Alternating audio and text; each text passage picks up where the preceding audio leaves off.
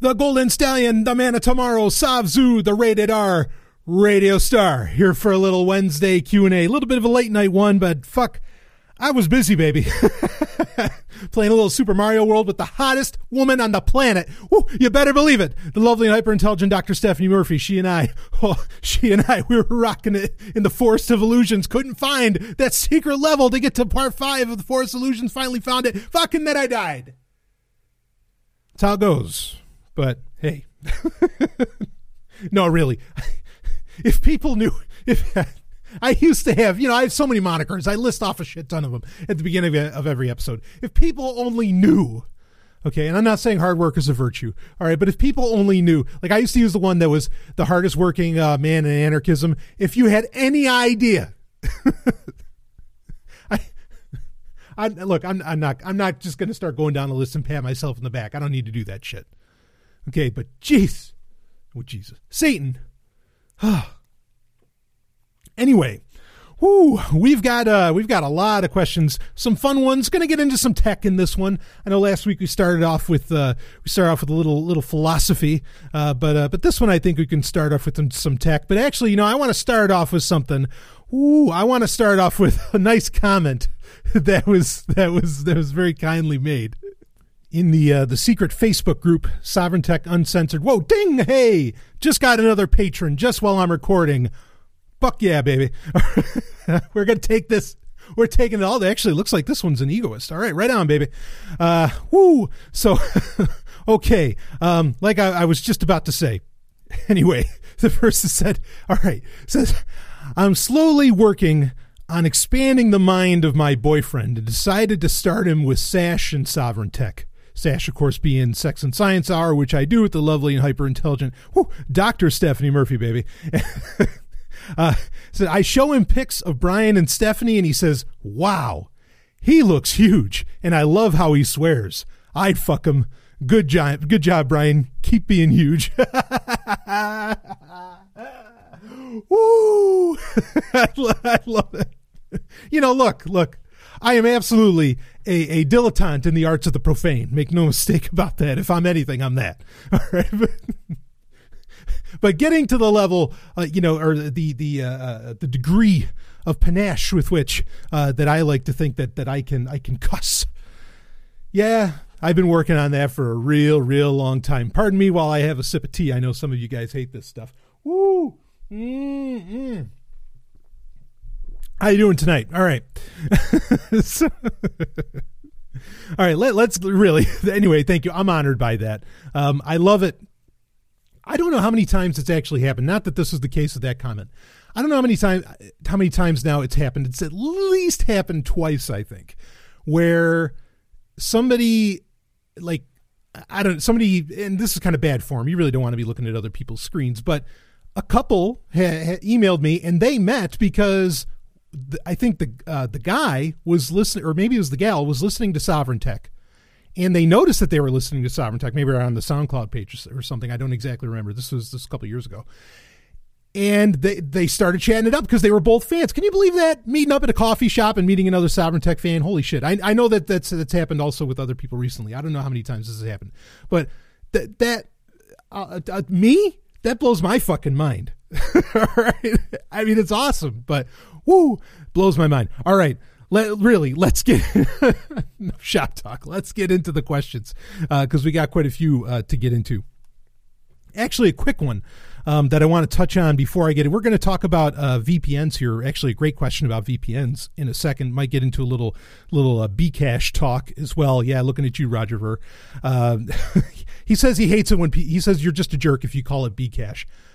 No, um, no, I'm not. Well, all right, maybe I am. Maybe I, I can be to some people, but come on. okay. Anyway, um, uh, l- l- let me get to this this quick question first. And this is also actually from the Sovereign Tech uh, Uncensored Facebook group, which if you want to join, by the way, all you have to do is you have to friend me, private message me, and then I can let you in. Uh, that that's what it takes. Anyway, uh, it said Brian Sovereign, just curious if you think Twitter will ever have groups, groups, and if they did, would you consider moving this group to Twitter? Wouldn't that be great? Yeah, so um, I've I've briefly mentioned this, and I mentioned it again when um, when Twitter brought up that they were to, for some users they were allowing for a 280 character limit instead of 140 character limit, which again I think is fine. People ask me all the time about that now, and I'm like, oh well, why the fuck not? I mean, and this will kind of answer this person's question. Uh, you know, it, like what what Twitter's been doing for the past re- really ever since Jack Dorsey came back as CEO, they've just been slowly implementing every Facebook feature that they can. Uh, or at least formatting feature. Fortunately, they're not going too crazy with some of the Facebook features because Facebook is such a complex fucking system now. It's it's it's so terrible um, what they offer. But a lot of the overall fun stuff and UI and things like this. I mean, like your your profile page looks like you know a Facebook timeline now. Um, I mean, people might already forget that that it didn't always look this way. Um, but and certainly Facebook has done its fair share of copying some of Twitter's features to varying degrees of success. Uh, like with hashtags, it's not a not a fucking success at all. But yeah, I I actually I really think it's a matter of time, and I think Twitter, with some of the features that they've already rolled out, they they have been uh, you know they they've been testing out would people actually make use of groups like the fact that in a in a direct message on Twitter you could effectively create a group. You just couldn't thread it, right? You, you don't have threading, but otherwise you could have a bunch of people in a direct message and, you know, only those people invited to that direct message are able to use it. So that's kind of a group. Um, that's why every time I've brought it up, I said, look, if Twitter ever came out with groups, I, I would kill my Facebook account in a heartbeat, and I would absolutely move the entire Sovereign Tech Uncensored uh, group. I'd move it all right over to Twitter, j- just like that. I mean, it, it happened in a second. Um, but I always caveat that with don't tell me about direct messages. I know about that. That's not the same. What it, what the feature needs to have really is is threading. Um, so yeah, I I think personally, I think it's a matter of time before only a matter of time before Twitter does implement uh, groups or maybe even some kind of like subtweet feature uh, which I think would be, you know, and expect these things to come up because you got quarterly, quarterly reports, yearly reports coming up, and piper's got to get paid. You you have to you have to make sure uh, that you know your investors are happy, and the general way that you make investors happy is just by announcing, oh yeah, we've got this new feature, this new feature, and if it's something really impressive on the UI, it usually impresses the VCs and the investors and all that. Uh, so that that's commonplace. So this would be an easy thing to do to either create groups or create like a sub Twitter, kind of like a subreddit, but instead have it be a sub Twitter where where people can only interact within that. Um, any of those, either of those features, and that would be enough for me to move everything over to that. Uh, I, would be totally, you know, totally game for it. Um, the threading thing is is the is the important part. Uh, some people recommended switching over the Sovereign Tech Uncensored group to Reddit. Uh, which is not a terrible idea at all, um, and I've still been considering it. And Reddit does allow for threading. Um, you know, one of one of my favorite pieces of software out there is Riot.im, R R O I or R I O T dot I M. Um, Riot.im is great, and they keep coming out with new features. And it's totally, it's great encryption. It's completely open source. It has video calling. The, you know, and, it, and it, its chat feature works more or less like IRC. The one, and it has most of the features of IRC, like private rooms and all this different stuff. The one thing it doesn't really have, as far as I could tell, uh, unless there's been something added in the past week, which I know there was a major update to uh, to to the uh, mobile apps of of Riot.im on Android and iOS. Um, but as far as I know, like you really can't do threading on that, and that's that's the hard part. And, and threading, if you I mean threading, if you don't know, is just a person makes a post and then you can comment only on that post, and it doesn't affect the rest of say the chat room or group or something like that, which is you know the lifeblood of, of Facebook is threading. Uh, so yeah, I mean, Riot.im, I've toyed and will continue to toy with that because the nice thing about Riot is that, and I've talked about this before. Um, I know I talked about it at PorcFest as well. I had people ask about it. The nice thing about it is that, yeah, it has that baked in encryption. Um, it is completely open source. Like it does everything right it just needs that fucking threading feature. And then and and then I, I think it would be it, it almost it pretty much be the perfect social platform. Telegram would be a great thing as well but again it doesn't have that threading. That's that's the whole gaff is you've got to be able to have that threading. Um, i think i think riot even has search within which is, you know, one of the reasons that people don't use IRC so much or maybe even Skype anymore is because they don't have search within chats, which is why Slack became so popular. It's kind of been you know slack is already considered a killer app but it's but slack's killer app has been the fact that you can search um, you know within a within a group. Um, a sovereign tech group is certainly or you know slack group is something that could be but i hate slack so much i'm not going to do that. Like that that's something where there is a degree of threading um, and you could create separate you know rooms and everything within a slack channel uh, I mean, I could see a lot of interesting ways that that could work, and I know about Rocket Chat. You could use Rocket Chat. I mean, there's there's a lot of options out there.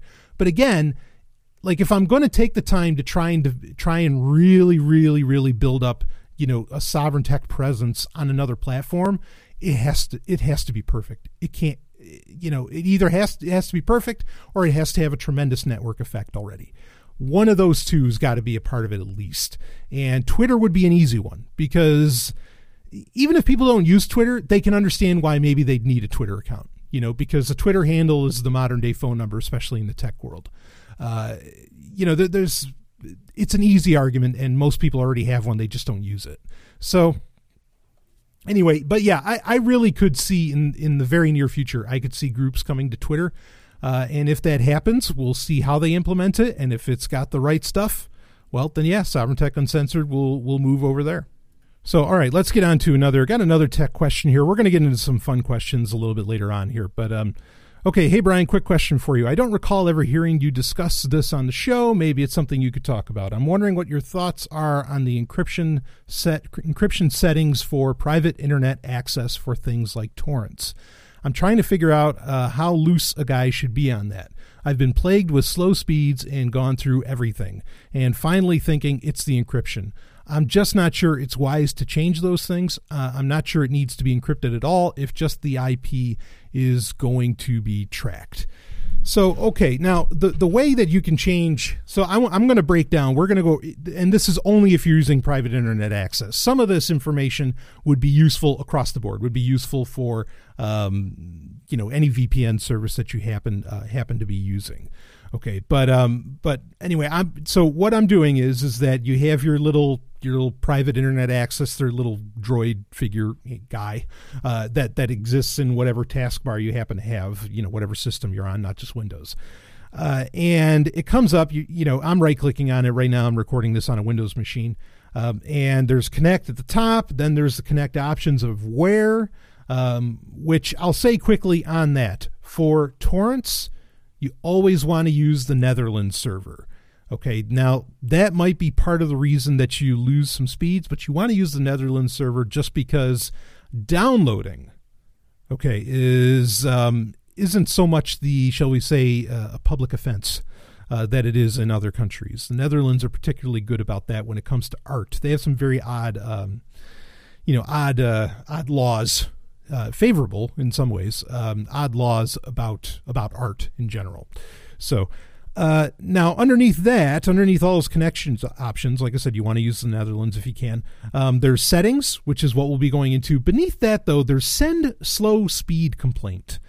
And this is definitely something I recommend doing if you're having a, a, trouble with slow speeds. I imagine the person the person who sent this to me, I, I imagine is very intelligent and already did that. But that's that's kind of step one um, that you want to do is send in that slow speed complaint, and then private internet access will anonymously see what your connection you know system looks like. And they'll, they'll send up a little bit of encrypted data that tells them what they need to know to be able to analyze what's going on for you so anyway, we're gonna we're clicking on settings here, and then you're gonna see down at the bottom, it's gonna come up with your username, password, and all that. Uh, but what you want at the bottom is advanced, and you're gonna click on advanced, and then we're gonna run into a bunch of different things that we can do. So there's connection type, which is arguably the most important. You have UDP or TCP. Uh, generally, you want this set for uh, UDP. Now, if you are using this on um, like on a Linux machine, there are some extra options involved. So now to discuss connection types, because this might be part of the problem, this might be one of the areas. It may not necessarily be the encryption. I'm going to guess you've gone through some of these, but I'm going to describe them, and maybe there's something helpful, uh, you know, as we go along. So you have the, the option of UDP or TCP. Now for speed, you want UDP, okay? Because with TCP, Um, what it what it does is is that so a connection type you're sending data packets through this connection type, okay, on the VPN. With TCP, which is the most common connective framework of the internet in the world, what it does is is it constantly it does this error correction and verification of all the network packets that you're sending out, which makes it a very reliable connection, which is part of the reason why it's so popular for the internet. Um, UDP, on the other hand, is what they call the stateless protocol. Okay, now that doesn't mean anarchism, even though that's kind of cool. But it's what they call a stateless protocol, not meaning the state. But uh, and the idea is is that it doesn't perform that error correction and that confirmation of the data packets getting sent. So when you're using UDP, um, you're gonna. I mean, it is way eons faster than TCP. Uh, so, but again, you you do technically lose the reliability, but I've never uh, myself like I've never run into an issue. I mean, if we were talking about running like a Fortune 500 company, yeah, then there's arguments for not using UDP. But you know, for the for uh, the individual, the everyday person, oh fuck, by all means use UDP. Okay, so that's that's the first thing to set up. The ports, not such a huge deal. Usually, it's set for auto, um, and and that's that's fine. Um, request port forwarding. Port forwarding is a whole other conversation around torrenting um, that is a good idea to set up and will give you really great speeds, but it's a little bit of a pain in the ass to set that up on a router. But I'm not I'm not going to go you know into that now. Private Internet Access has some unique features that they offer in their client. One of them being is what they call PIA Mace, um, which is effectively a, a very well done uh, ad blocker so what'll happen is if you have PIA Mace turned on, you will um, you you know like you don't if you were whatever you happen to be doing it's going to block ads. That can break some features admittedly. There's a reason you may not want pia mace on uh, because it can break some features in certain software. Because once you turn the vpn on technically every piece of software not just your web browser every piece of software uh, that you're you know running on your computer is running through the vpn Okay, and that's kind of the point. Um, then there's VPN kill switch, which you know VPN kill switch. The idea is is that if your VPN disconnects, it will automatically kill the internet on your computer uh, until it can reconnect. And not a terrible feature, but again, with UDP, you don't have 100% reliability like you would with TCP. So maybe this is something that could be a problem because most of the times you, are going to have to manually, uh, you know, go through the reconnection process. Next are two features that are kind of the same. One is is DNS leak protection, um, and the other is IPv6 leak protection. Now, I usually don't turn on DNS leak protection, but IPv6 leak protection that I leave on uh, because that's a very real problem. Because most websites are you or you know a lot of uh, should I say a lot of advanced websites, not most websites. A lot of advanced websites are using uh, varying features that can potentially leak because the features are using IPv6, WebRTC, things like this. Um, it could potentially leak, you know, your IP address, where you're actually coming from, and break the encryption of the VPN, or not break it, but but um, you know, leak. It, would it, be a leak, not a break, um, from you know from from your encryption. So I, I leave that one on, but if you're running into issues of speed, maybe you want to try turning that off. That's something else. Uh, the next option is use small packets. Uh, and using small packets, that's not something you have to have uh, turned on. That's really only that really only matters is if you're dealing with like a particularly slower or older server or something like this, and you're running into some kind of compatibility issues with the country that you happen to be running it in, um, that can help speed things up a little bit. But I don't know that that's exactly what's going on there. But if you do set it for use small smaller packets, um, that that might help out uh, with the matter. So then the next option is what kind of encryption do you want to have um, set up? So across the board. Um, private internet access is using OpenVPN as its backend. It's not using PPTP, which is a good thing. PPTP, uh, while one could argue it's better than nothing, uh, PPTP is like encryption so weak, it's almost not even worth it. Uh, you know, I mean, if somebody was really targeting you, PPTP, you know, using that, uh, you know, using that protocol, um, just isn't going to do much for you against a really concerted attacker. Uh, so, or you know, concerted effort by an attacker. Uh, so it uses OpenVPN, and that what you run into are these are, are some options of and and there's there's a specific data set that it uses. It uses uh, AES 128, okay, for its stock encryption, and then it uses SHA 1 for authentication, and the handshake between you know your client server etc is RSA 2048, all standard fare.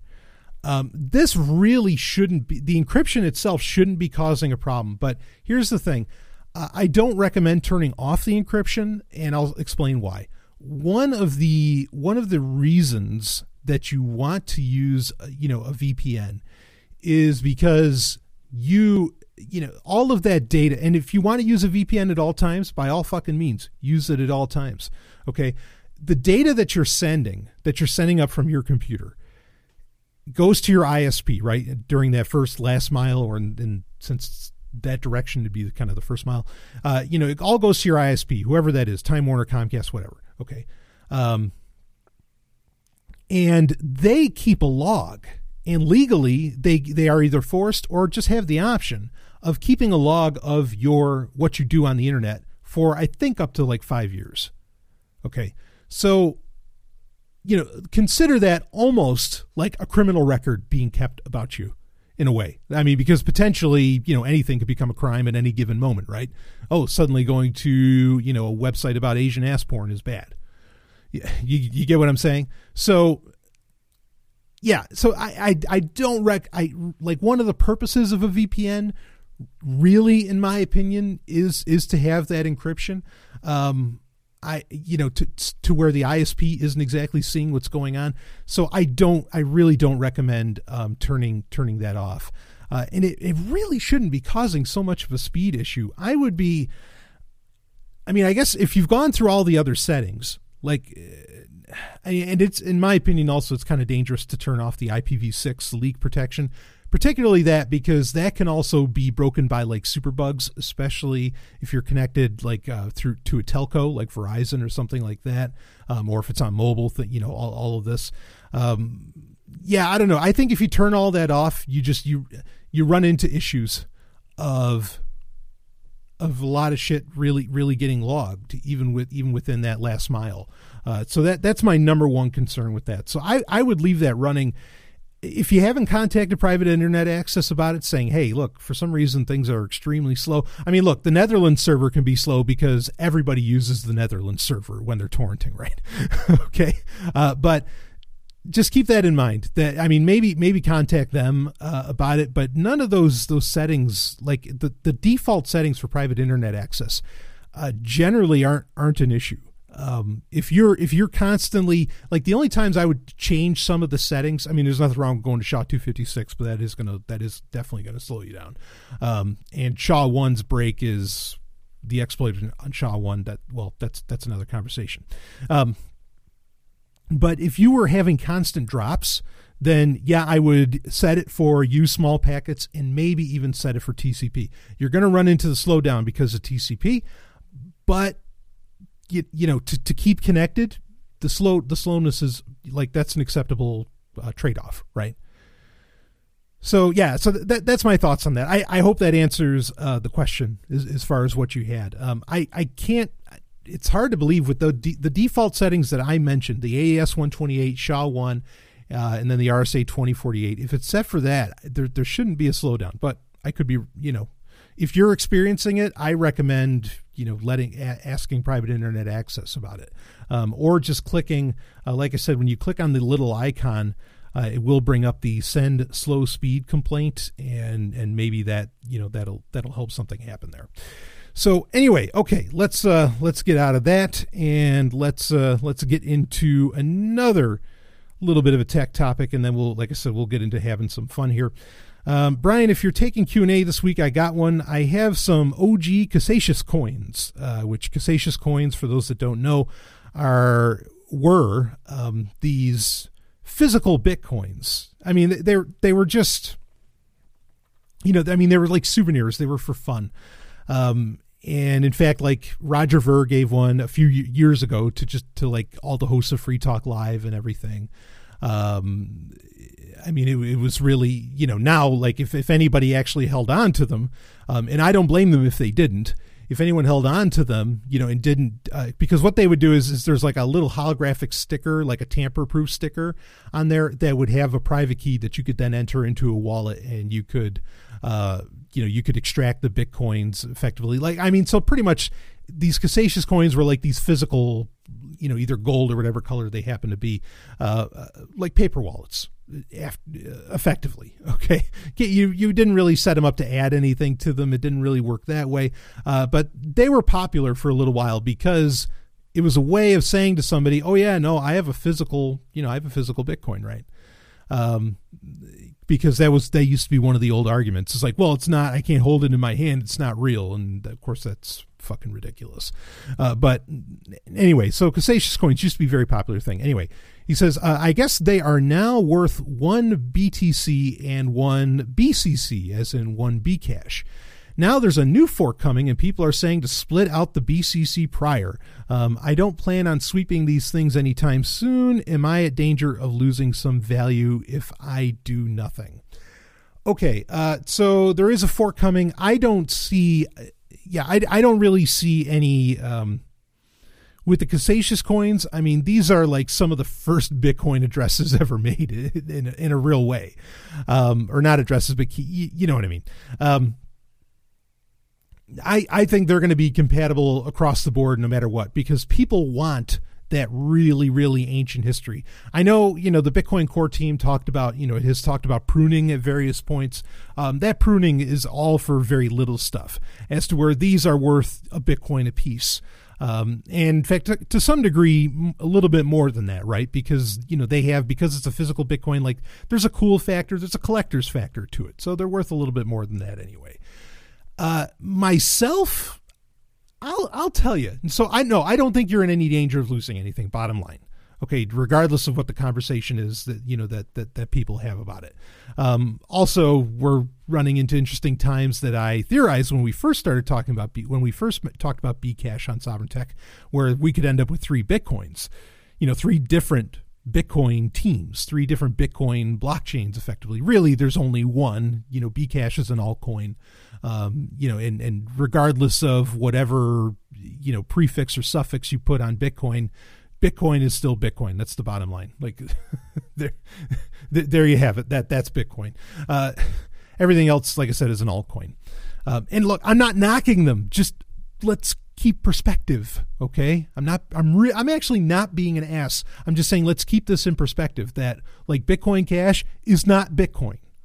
It's it's just not you know and is it a huge philosophical and, and metaphysical question as to what actually is bitcoin sure and i am not the person to have that at least not right now okay um, but anyway regardless of all of that so here's my point all right. Uh, the yeah as far as i know you really don't have to take any kind of action in as it concerns to to, to this fork especially if it's a, a wallet like that old. It's more a problem if um, you've been setting up other wallets you know kind of post august i guess. Uh, that's my understanding of it but let me all of that's moot. Um, i am very concerned about Casascius coins and that in the future, like I mean, one of the reasons that people never took Casascius coins too seriously is because you have to just you had to trust the distributor that they didn't keep the private keys that it actually has on it what it has. Now people have cashed out of these and they've and they've continued to cash out of these uh, with success. So one assumes that no, okay, you know, the distributor didn't uh, happen to look at the sticker and things like this. I mean, this is a problem with a lot of uh, like more like when people make fancier where they're not paper wallets maybe they'll cut them out of metal or something a lot of people have the same concern about it. It's like how do i know what's on that? Or you know that they didn't keep a copy of the private key or something you know that the manufacturer didn't do that. Uh, all very real concerns. Um, i you know i don't know. I mean maybe the argument for keeping it as a Casascius, a coin and keeping the Bitcoin technically on it and not collecting the private key on it. The argument for doing that is that potentially the Casascius coin in 10 years could be worth billions as compared to one Bitcoin, say, only being worth a million. Is it possible for one Bitcoin to be worth a million in the future? Yes. Uh, really, I think that's that's you know that that's not out of the realm of possibility. Um, I I don't think it's I don't know that it'll get there, but it's not out of the realm of possibility. Anyway, so the idea is is that wow, you know, Bitcoin kept on a Casascius coin, that's going to be a real collector's item, and you know, it's it's the idea of like, well, okay, so you have a troy ounce of silver, but when that troy ounce of silver has Caesar stamped on it, suddenly it becomes a, worth a whole lot more than just a troy ounce of silver because it has history, it has a story, it has collectability. You know, there, there's there's something behind it, and the Casascius coins is kind of a similar uh, effect when it comes to coins. So, but I don't trust it myself. Um, I don't, you know, I, I wouldn't like cash out on Coinbase, my Casascius coins, but I, I would move those Bitcoins and, and I would get them, you know, set up into like a Bitcoin cash wallet and then do the breakdown for, you know, for the coming fork, things like this. Uh, I would do, I would do all that. That's just my opinion. What I would do, I'm not telling you what to do. I am saying that I, I don't necessarily trust it. And like, I, I want to, you know, I want to know you know that that it's on there, there's software that is far better where you really know that that shit's under control. Uh, so th- that's that's my take on it. I, I hope that answers um, I hope that answers your your question. But at the end you I don't think you're going to lose out on anything if you do nothing because of just the the, the age of the keys for for Casascius coins. Um, unless I'm misunderstanding something. So anyway uh, all right let's let's move on to another question here um, and here, here's a couple. These are a couple of fun ones that were actually asked on uh, on Twitter of all things that we were talking about. So here's the question: um, What fictional character or characters do you dislike the most in a TV show and or movie, and why? Oh man, there is some. I'll tell you, there is some low hanging fruit to to answer this one. I mean, there's some real low hanging fruit. All right, how, how, let's let's go for it the new Battlestar Galactica, the Ronald D. Moore Battlestar Galactica. Every fucking character. No, I'm kidding. I actually like Starbuck. Um, in fact, I love the fact that they they made her a woman. I thought that that was I was so on board with that. And the picture of Katee Sackhoff, who played Starbuck, the picture of, of Katee Stack, of Katee Sackhoff and Bert, uh, uh, Dirk Benedict, who played the original, you know, another hero of mine, who played the original um, Starbuck, the male version from the 1978 Galactica, the really great Galactica. The picture of those two with cigar, you know, sitting down smoking a cigar, is one of the sexiest goddamn pictures ever taken by mankind. I mean, it, it's just remarkable. She's awesome. Her character was phenomenal. So not every character was bad. Um, I also I also enjoyed um, uh, Commander Cain, the female Commander Cain, in that. Uh, I thought she was really you, you know, like that. That was a nice touch. Granted, she's no Lloyd Bridges, you know, who played the original, the male version of Commander Cain, uh, you know, in the original in the '78 Galactica. Uh, but but she she did fine. Of course, you know, she played Ro Laren in, in the Next Generation and everything. Uh, just tremendous actress. Uh, but all the other characters, I can't think of a goddamn one that I like. I didn't like Baltar. I thought he was just just a, a pain in the fucking ass. Um, didn't care for Six. Uh, didn't none of the Cylons um, didn't like Adama, uh, didn't like Apollo did, or Lee, whatever. Um, Colonel Tigh was kind of funny because so so he, all right. Here's the reason that I hate all of these characters. The president on there, you know, the the, the whole fucking lot of them. All right, the, the Cylons are annoying for for their own reasons. I, I, I won't necessarily you know break break into that. Um, the, reason that I don't like the main characters uh, in that show are because like there's there's no genuine heroes but yet they all put up the facade of being heroic. Now you can say that oh that's like real life politics and all that stuff. Look i don't watch science fiction to get real life fucking politics you understand? It's escapism. I want to get away from that. I mean, like it was season three of Galactica was so bad because it was so blatant that they were trying to show off the Iraqi occupation, and it's and it's like, yeah, but this isn't. You're not being edgy. you're you're too open. You're too honest. Not even honest. You're you're just too open because they weren't being honest. You're you're too open about it, and it, it, just came off cheap and it felt really stupid. But th- that's that's one of the things uh, that I mean, and and this goes actually in, even genuine heroes in a lot of movies. Okay, even the heroes in a lot of these films, I hate the heroes because the heroes are always like, "Oh, I don't know, should I do this? Should I? Do, oh, uh, I'm so uncertain." Blah blah blah. As to where the villains are always like, "No, you know what, motherfucker, I'm going to do it." You know, and with no questions asked, they just they just they go out there and they do it. They go after what they're going after, and and I respect the hell out of that. You know, I, I mean, really, like I, I, I always appreciate the villains way more than I appreciate uh, the, the, heroes. But in Battlestar Galactica, the, the heroes are, are particularly insipid uh, because, except for Colonel Tigh, and I'll explain why Tigh is, is kind of the exception in this. Uh, because again, they're all like, "Oh no, I'm the good person." I'm the, I mean, they're, but they're all doing completely unethical, immoral bullshit, lying and killing and, and whatever else behind everybody's back, and, and it's all so terrible. Uh, Starbuck, not so bad. You know, Star like I said, Starbuck is excluded from this whole conversation. Uh, but everybody else, I, I just I, I hate that there there were no there was nobody you could really rally behind you know and and look there are people in life that for using a conventional phrase that have a fantastic moral compass they just walk around with that incredible moral compass and they don't think twice about it and there is no reason that that kind of person shouldn't have been on display in battlestar galactica they should be on display somewhere at some point in in all i mean it doesn't have to be in content but if for something to be considered as great as battlestar galactica is that really should be there and it's not no, no, no, no. no that that character's not there. There's no argument about it. Like that that that character just is not a part of Battlestar Galactica. Uh, so I hate that that there's there's no real heroism, uh, you know, in that. Not really. Uh, it's all just it's all just a shit and fucking mess. And I guess maybe people like that because their lives suck or something. I don't know. Uh, because their life is a fucking tragedy. But I don't care for it. You know, I want escapism. I want.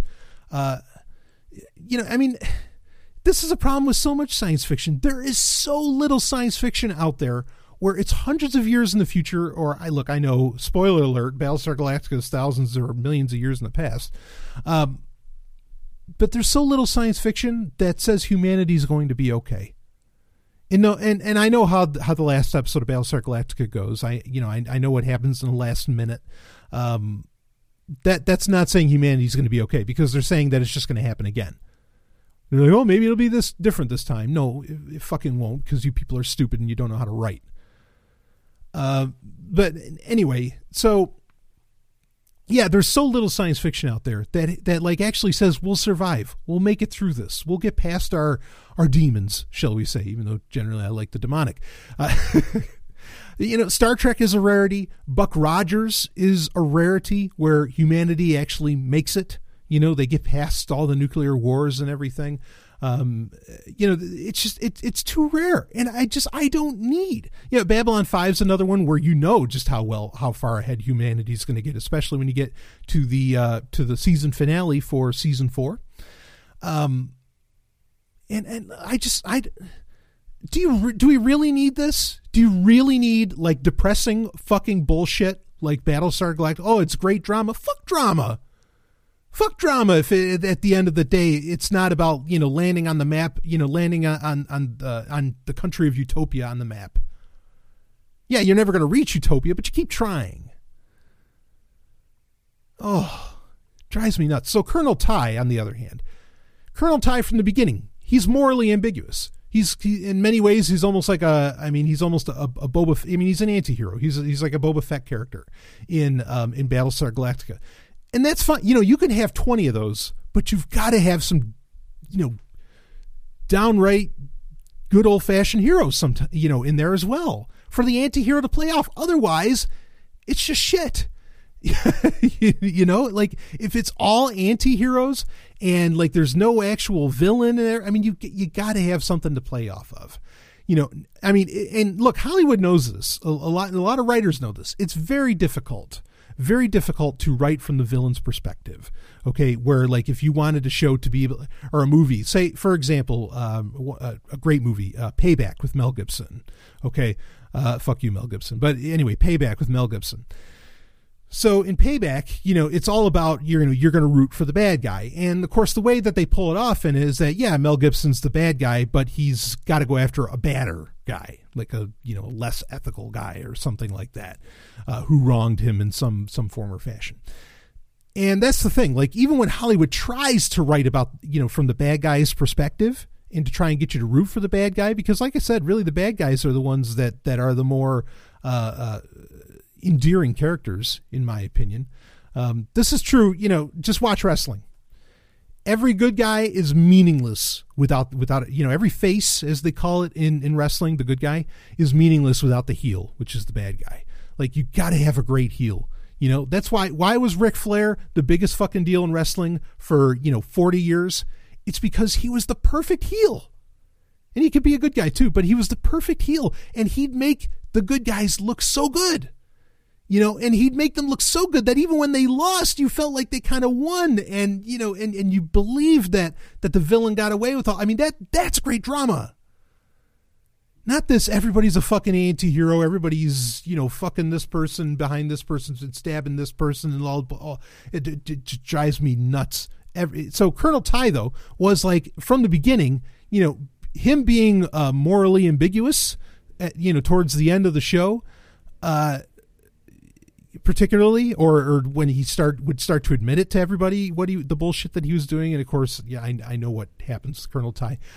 Uh, you know, it made sense, and it was like, okay, but that's how the character was, and that was cool. As to where everybody else, they just oh, they they just fucked it up. Even like Tom Zarek had really, you know, I loved having Richard Hatch uh, back on the show could have been really cool, but then they fucked with him too. They just turned him into where, oh yeah, yeah, I'm you know I'm this very principled guy. Uh, I have the I had this troubled past with, as a terrorist. I mean, like great stuff. And then suddenly, oh shit, he's you know back to back stabbing and making backroom deals and all this other crap. And and I just I I can't do it. Same thing when I watched House of Cards. I can't do it. I I, I don't I don't need this. I I don't need. like I'll just watch politics in real life if I need if I need this kind of shit in my life. You know, I, I it's not that I, I can't watch depressing stuff. I can really dig depressing stuff. There's lots of things I can watch, but like to watch the political process, there's a reason we're anarchists because we're sick of this shit. But somehow people think, oh well, look, it's showing the state for what it is. It's showing humanity for what it is. Fuck that. Fuck that. You know, I'm not even a person that believes in morals. Fuck that. Man, it's, it's, yeah, it's so so everybody besides Colonel Tigh and Starbuck in um in the new Battlestar Galactica, they're they're I I hate every one of them, just hate them. You know, uh, and especially when you compare them to their 78 counterparts. In fact, IDW is doing a crossover comic. I'm, I'll read it. I don't want to, but I'll read it. But anyway, IDW is doing a crossover comic between the original Battlestar Galactica crew and the new Battlestar Galactica crew. And I want to see that contrast because I and I want I want the real Commander Adama. Okay, as in the Lorne Greene 1978 Commander Adama. All right, I want that Jew. Yeah, Lorne Greene, baby. I want him to get in new BSG's Commander Adama's face and tell him what the fuck is wrong with you. We need fucking heroes. That's a quote minus okay i added in the fuck. But but that's a quote from from uh, uh, living legend part one and two from the 78 galactica. Say we need fucking heroes and you're fucking it up. Get the fuck out of my face. And and, and you know and then and then just just have just just just have commander adama you know the classic commander adama have him say yeah all right all right you know get all the you know get all the all the laser tubes ready and everything and just just launch all vipers and just blow these fuckers out of the water because that that's enough. Boy i wish that would happen. Man. So yeah. Th- those those those are the kind of character and and i think i explained why why why i don't like them. Um because I mean, yeah, I don't generally like the heroes either. Like I said, because they walk around with so much uncertainty. You know, they're they're kind of uh, I'll use a conventional term, namby pambies usually. Um, you know, unless you're talking about like some 80s action heroes, then then you don't you know you don't really have that. But yeah, I mean that, that's I guess that's my answer to that. it's just it drives me that that show drives me so nuts. Um, just just how venerated it is when it really doesn't deserve it at all. There's nothing. Not that it, TV shows don't have to be edifying. You know, it, it, doesn't have to be anything. It doesn't need to be. It, it's just it's just too much. it's just too much fucking bullshit. You know, I, I would rather watch Days of Our Lives or All My Children or General Hospital or Guiding Light, which I know is not anymore. I'd, I'd rather watch soap operas a million times a day than than than subject myself to that that crap. I'll watch Dr. Quinn Medicine Woman, god damn it, before I'd watch that shit. Actually, Dr. Quinn Medicine Woman wasn't a bad show. Oh, Sully? Was it Sully? Was that that character that was really cool? Anyway. Um, okay, so which you know, I funny that I brought that up because, of course, um, uh, the woman that played, uh, uh, you know, Dr. Quinn, she played uh, in, you know, she was one of the main characters in the first few episodes of the original uh, 78 Battlestar Galactica, of course, being Jane Seymour, which, woo. okay, so. so there, I answered that. Um, let's get on to another one here. Um, have you already reached? And again, these both of these are from Twitter. Uh, have you already reached your creativity peak? And do you believe your age range will completely determine that? So, okay. Um, quick answer no. In fact, I do have new issues of the Sovereign Tech newsletter coming out. Things have been, well, I don't, I don't have to go too much into all of that, but uh, yeah, don't worry. If you're wondering where's the next issue of the Sovereign Tech newsletter, it's coming and it'll be back on a regular schedule. Um, anyway, it's so if you reached your creativity peak, and do you believe your age range will completely determine that? Um, so age range, I'm not sure exactly what you mean by that. As in, if you mean like as I get older, and I am I going to get less creative, or do you mean the fact that I really gear my content um, towards a mature slash adult audience? uh, that that that that will be a problem. I'll answer both. Uh, as as far as like as I get older, will I get less creative? No, actually, it'll be more because I just know. I know the amount of experiences aren't going to slow down. You know, I mean, barring some kind of you know medical issue that I don't have, but you, you know, like if some kind of medical thing happened, I mean, it'd be a different story, I suppose. But uh, no, as I get older, I mean, and, and, you see this with a lot of directors and a lot of writers and all that. I mean, like their best works, you know, start coming out. Sometimes, I mean, this isn't always true, but often when they get older, because there's there's more experiences. I think, um, you know, there, there's an old saying in writing that, you know, you can only write about what you know or what you've experienced. I think that that statement is largely true, which is why that statement is stuck around, or that that theory, that idea is stuck around.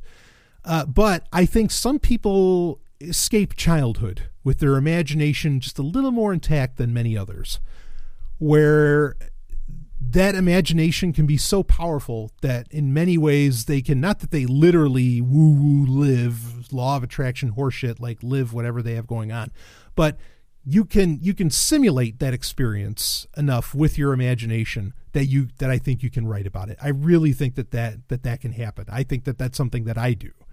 Okay, um, I don't mean it as a boast. It's a tragedy that people don't escape with their imaginations and their childlike wonder and things like this intact, but they don't. I was fortunate enough to be able to do that, or at least recapture it after you know a very terrible stint in the military. But regardless. Um, yeah, the more experiences that I have, the new ideas I get, the more creative I get. Um, so now, as far as like the maturity thing, so with age, no, I don't think age is going to be an issue. Uh, like I said, barring medical any medical conditions that that could ever come up. Um, and, and I'm only 36, so as far as uh, like age range, like am I limited in what I can do with kind of the, the maturity level. And I'll talk more about the creativity peak thing in a second, though this is uh, this is dovetailing on it. Um, no, like it, because I concentrate on mature and adult audiences, um, I I think it's quite the opposite. I think that I have like the gloves are off, and with a lot of the things, particularly that I'm doing in the sovereign universe, uh, I've created the frameworks and you know kind of the, the plot points um, the story elements you know the, that that allow me to do pretty much anything just with the sovereign universe alone. And i'm not even writing you know separate shit which i'm i'm not opposed to ever doing that to writing stuff that isn't in the sovereign universe. But the sovereign universe is so fun and has such the such an interesting grip i think in people's minds that i don't know why i wouldn't want to write in the sovereign universe and there's still so much to write i've only you know done you know i haven't done that much as far as fictional sovereign tech anyway uh, so yeah, no, the, with the maturity, I mean, and and understand like that. I've you know with with people that I work with on stuff that you know the voice actors, whatever else that I work with for the Sovereign Universe.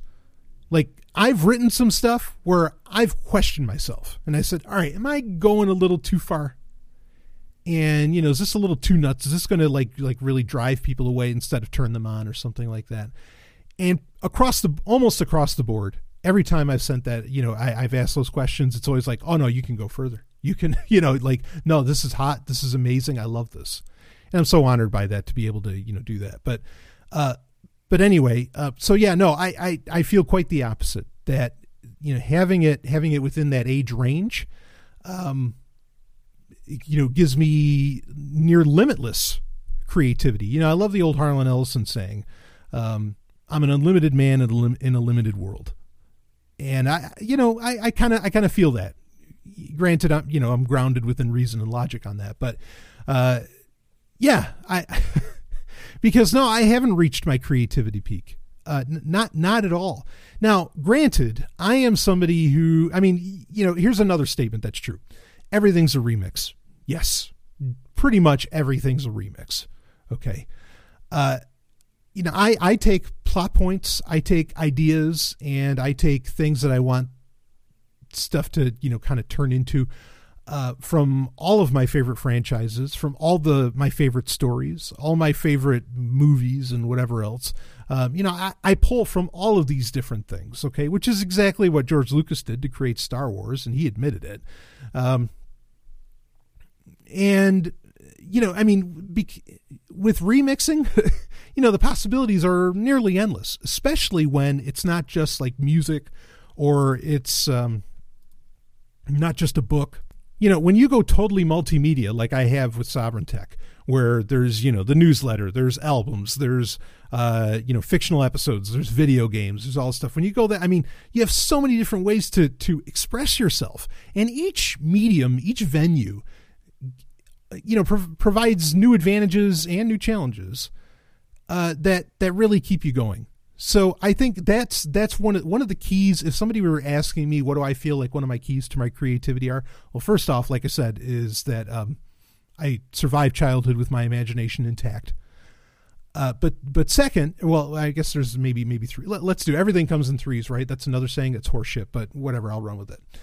Um, the second thing is that because I have the ability, and thanks to, you know, computers, apps, software, and all this different shit, because I have the ability to create content and stories within so many different mediums, it keeps everything fresh and it, it keeps my mind engaged and all like like I said, each each different format. If it's the writing short fiction for the newsletter, if it's doing a video game, if it's you know making an album, whatever they they all come with yeah like i said there's challenges yes but they all come with their their unique advantages as well. And those advantages inspire new types of storytelling within it.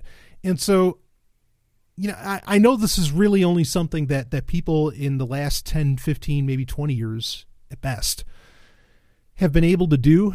But if you can be a creator if you can be a storyteller a writer whatever but be able to use all of those different venues I mean, you're you're going to write forever. You know, you're you're going to tell stories forever, and, and you're going to create content forever because just the, the very nature of the multitude of of mediums that you get to use, video games, whatever, or you know, st- uh, uh, fiction, um, audio plays, whatever it ends up having to be. You know, it's just going to keep you fresh. It's going to keep you relevant. So, yeah, I, I, there's there's no way I've peaked. I just know it. And and I have, you know, the other thing too is that especially with Sovereign Tech, like I've met and I've worked with just some of the most amazing people I've ever met in my life, and I've only met them in the past, you know, five six years.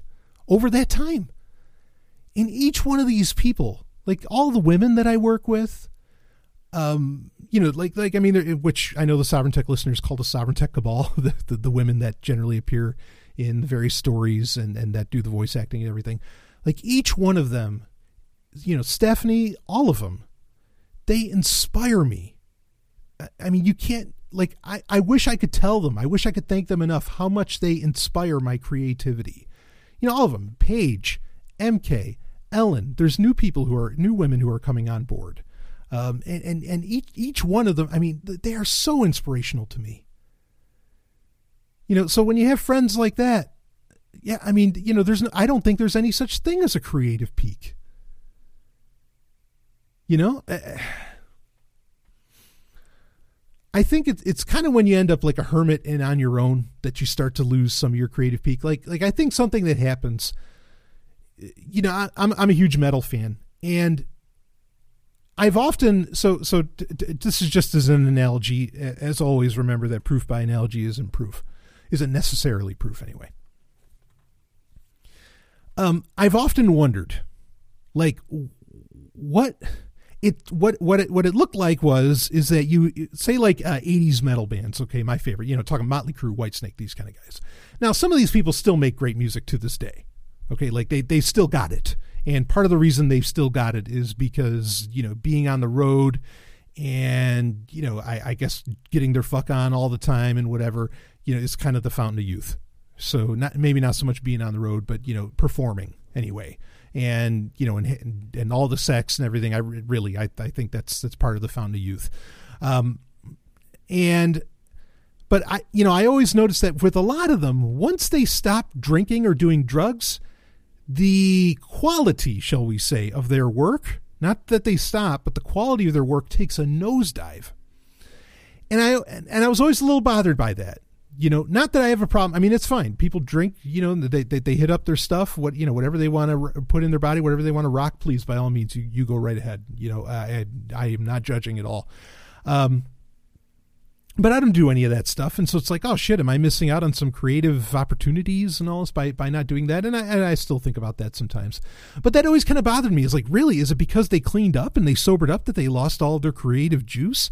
And I don't. And I've recently come to the conclusion I don't think that's what it is. I think what happens is, and you could see it with some of these people because there's bands that still make it, and then there's bands that start to fall away. And the ones that have fallen away are all with these singers or where the bands or whatever have like they go into kind of an isolation and they live in West Bumfuck. Like they're not around the industry anymore. They're not around really friends anymore. Um, and and I I could I could name names in in the metal scene anyway. I could name names of people that where they stayed in the industry and where they they keep in contact and they uh, you know with with other bands and all this stuff and I think it's a lot of that is that that inspiration that they sort of feed off of each other that gives them a lot of their creative juices. You know, it's not because they stopped drinking or they stopped doing drugs. I mean, that that's sort of I think a, uh, um, something that precipitates why they go off and live on their own somewhere. You know, and and I mean some I mean some of them end up like in fucking trailer parks and shit. Uh, you know, after they clean up and everything, unfortunately. But yeah, I think it's because they they remove themselves from say the arena of ideas or the arena of creativity or whatever.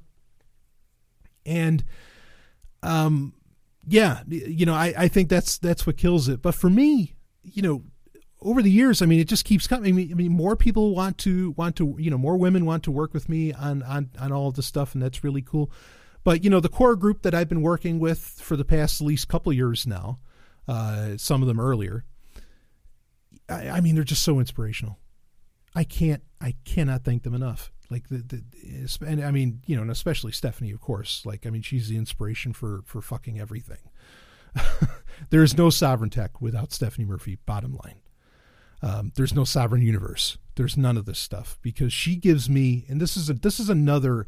Here's another aspect. Like I said, you know, there's times where I ask people, "Hey, you know, do you think I went too far with this?" And I feel comfortable in asking them because I feel like they're people that that aren't going to judge me harshly if they think something I I wrote or made or whatever was you know went too far. They would just say, "Hey, yeah, Brian, I think you went a little too far" or something. Um, but that that right there, that no judgment zone, where you don't get called, I don't know, perv or whatever the fuck it is. Okay, um, when you describe just an idea, you know, to somebody or whatever.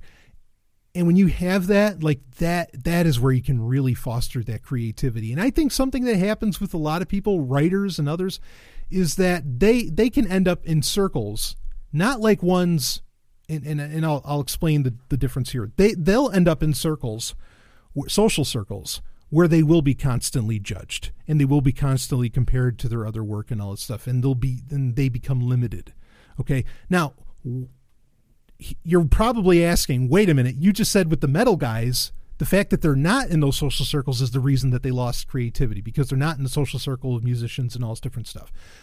Here's the difference is that with metal, it was a no judgment zone. With a lot of writers and a lot of directors and other people, it's a total judgment zone.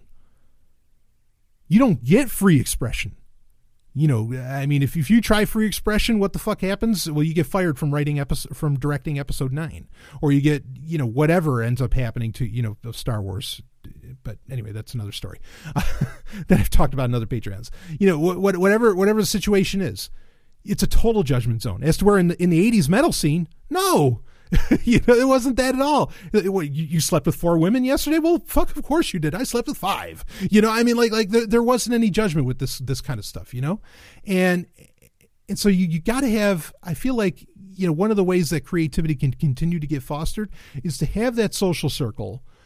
And it doesn't even have to be in person, but it's it's so great if it is. Oh fuck, it's so great if it is. If the person can be right there, if you know they're nearby, and if you ever really needed them, you know, it's it's really great. But uh, you know that that social circle and and there and it's a no judgment social circle uh i mean that's just that's that's priceless.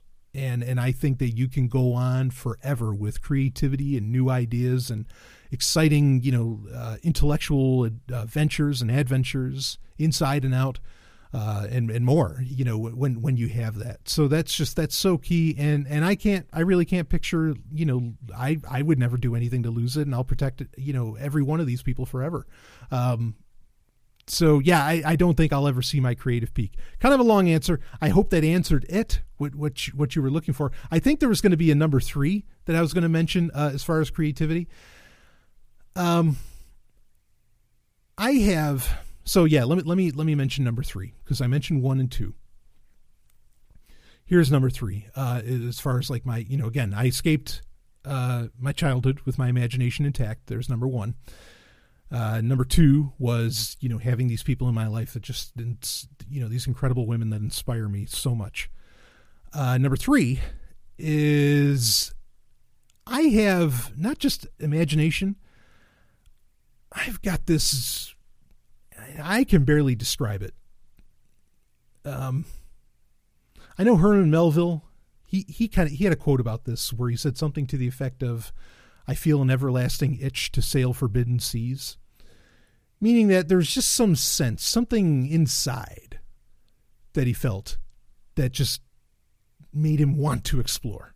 You know, and it doesn't have to be physical exploration. You don't have to be Magellan or anything. It could be internal. It could be a lot of different ways. But I I have oh do do I have that that itch to explore all the time. I just I am always thinking about that, about exploring you know, inside, outside, outer space, in my own head, the bubble universe under my skull, right? And and that desire that I can it's not wanderlust. You know, it, like it, it has a purpose, it has direction. It, it just it's just uncontrollable and it's just there and it's always kind of pulling at me that I have to know more. I have to explore more. I have to figure out more, you know, like at all times. Um, yeah, that that's another thing. And and if you've got that, and maybe if you try to stuff it down, try fostering it. Try fostering that desire to explore, and let your mind go wild. You know, I've had people in my life, people that I've considered friends or whatever else. Um, that might be saying it in past tense, but who have said that you know, like my desire to to explore, to go to outer space and explore outer space is insane, is crazy. I don't listen.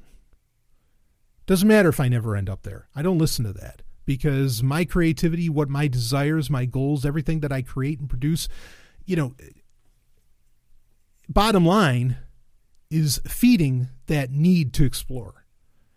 Now, this is a huge conversation. You know, uh, uh, like where does where does that? Because you know, a lot of humans feel it. I'm not unique in in that in that desire for exploration.